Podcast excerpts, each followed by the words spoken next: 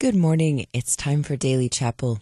The text is Matthew chapter 21, verses 10 through 17. The Reverend Dr. Steven Hokana is preaching. The broadcast of chapel is underwritten by LCMS International Mission and Ministry to the Armed Forces.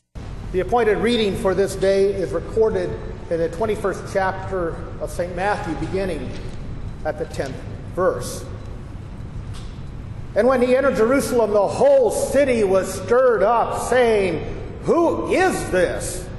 And the crowd said, This is the prophet Jesus from Nazareth of Galilee. And Jesus entered the temple and drove out all who sold and bought in the temple, and he overturned the tables of the money changers and the seats of those who sold pigeons. He said to them, It is written, My house shall be called a house of prayer, but you make it a den of robbers. And the blind and the lame came to him in the temple, and he healed them. When the chief priests and the scribes saw the wonderful things that he did, and the children cried out in the temple, Hosanna to the Son of David, they were indignant. And they said to him, Do you hear what these are saying? And Jesus said to them, Yes, have you never read? Out of the mouths of infants and nursing babies, you have prepared praise. And leaving them, he went out to the city of Bethany and lodged there. This is the word of the Lord. Thanks be to God. Grace, mercy, and peace be unto you from God our Father, and from our Lord and Savior, Jesus Christ. Amen. The basis for today's meditation is from Matthew 21, verse 10.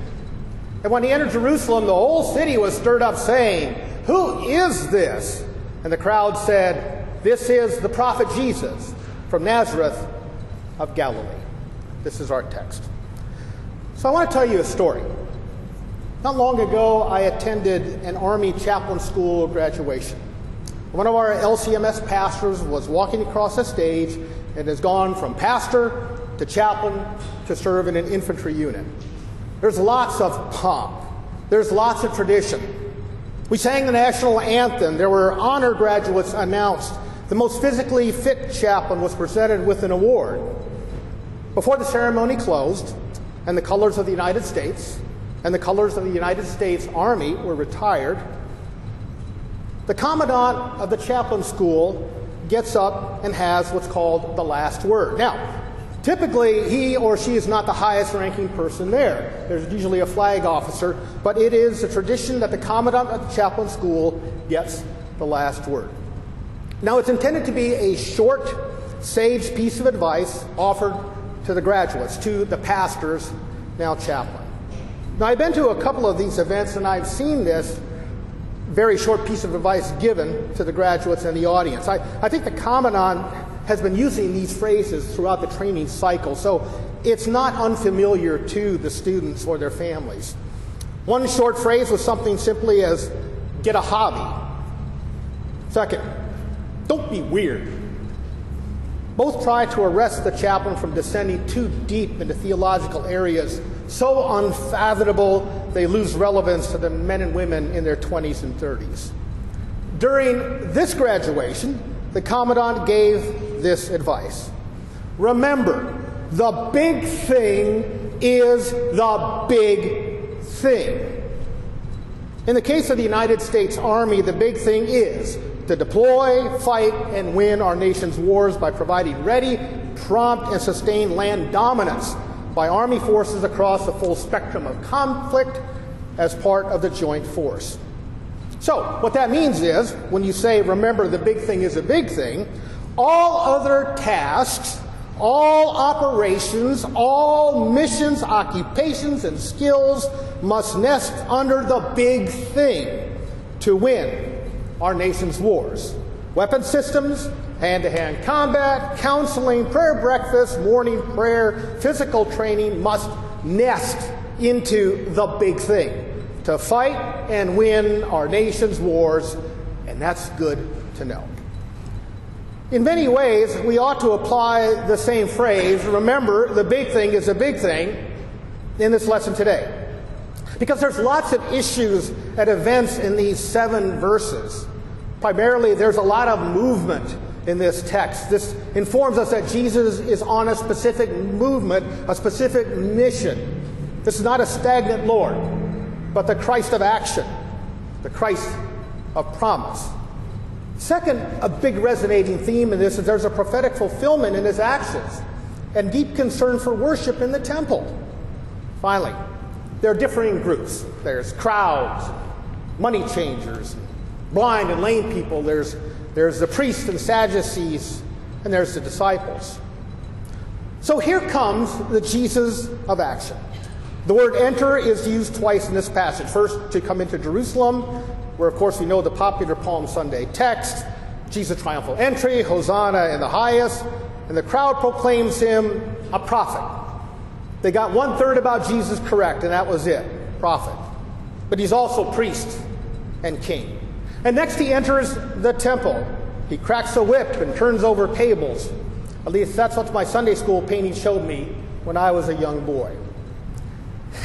if I could wax on here, the artists let loose their creativity. I can remember when I was a boy. Spectacular depictions of benches and baskets and doves flying everywhere. In the center of this one picture I saw was Jesus with a whip. And boy, does he look angry. It's a big old whip. The multi foot lashing curling behind Jesus like a well practiced fly fisherman singling out a well named spot in a river for lingering trout. As a kid, the picture reminded me of Clint Eastwood in the movie High Plains Drifter.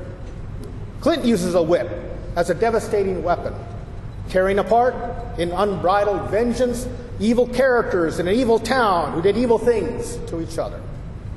But remember, the big thing is the big thing. So there is no whip in Matthew's gospel. We read of this whip in the Gospel of John, and I suppose we can make a good argument for Jesus' vigorous persecution of sin and driving out blasphemers from his Father's house. But Jesus is not the vengeful High Plains drifter. But Jesus' task in this portion of Matthew is not to just crack the whip and turn over tables. He desires the rending of our hearts, to approach our Heavenly Father in true worship repentance, seeking forgiveness, and a contrite heart.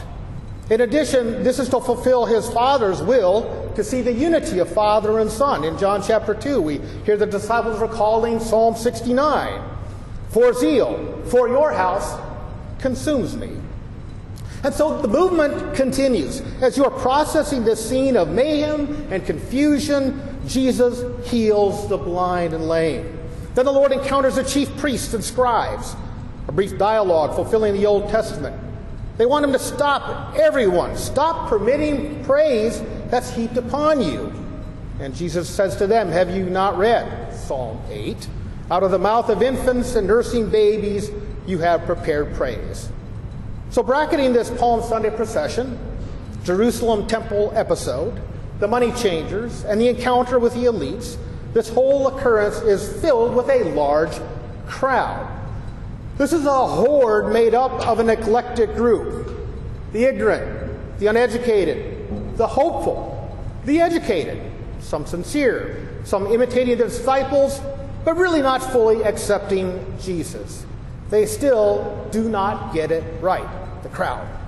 They're looking for a Messiah with overwhelming military force to crush the enemies. They're not looking for a humble Messiah, a Lord who's deeply concerned about their life. They want power, riches. And instead, Jesus came in fulfilling God's plan. The Christ of God will change all things and start by changing the world. This is accomplished not with power, but by his persecution and scorn, then suffering and dying, and rising from the dead in victory. Jesus knows this plan. The Lord knows the crowd, the educational elites, those with blindness, and the money changers. But there is another face in this event. It's clear and yet obscure because it is not mentioned. And it's the disciples. It's you. It's me. And all those who call upon the name of Jesus for salvation. So, What does the Holy Spirit want us to see? There's more going on than frenetic activity tied to something that carries not much of a meaning. There's more in this text than a flurry of activity with no defined message or intent for the listener.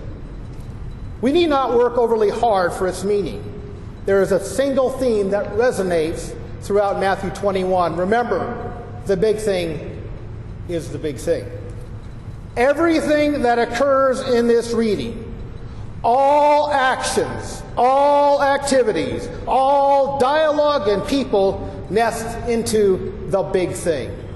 And it points to the Lord as our sacrifice for our salvation, to forgive us our sins, and to, to bring us back into the kingdom of salvation, love, joy, and peace.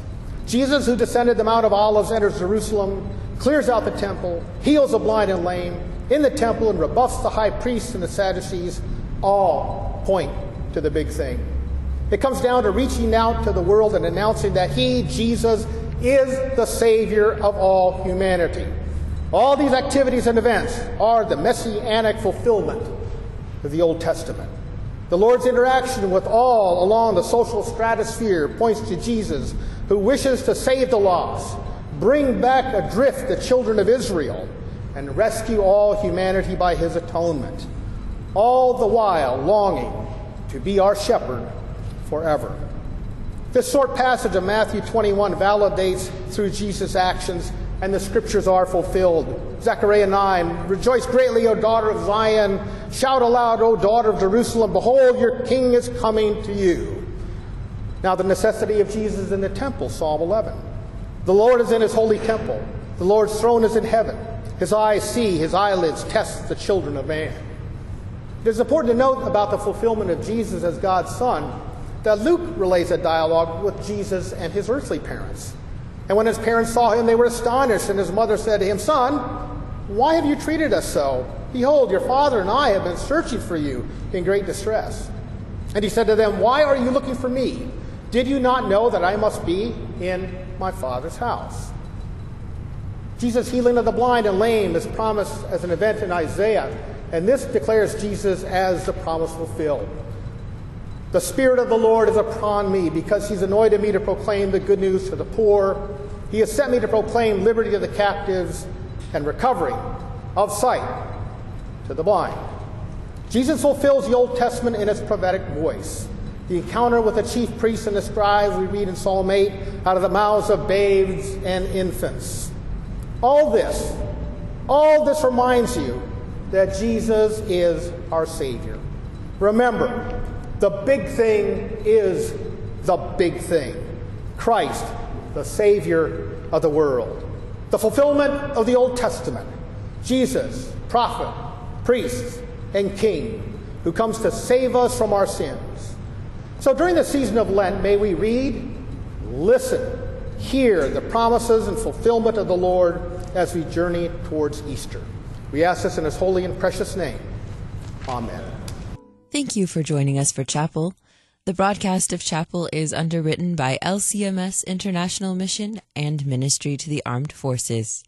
To learn more about LCMS International Mission and Ministry to the Armed Forces, visit kfuo.org/chapel.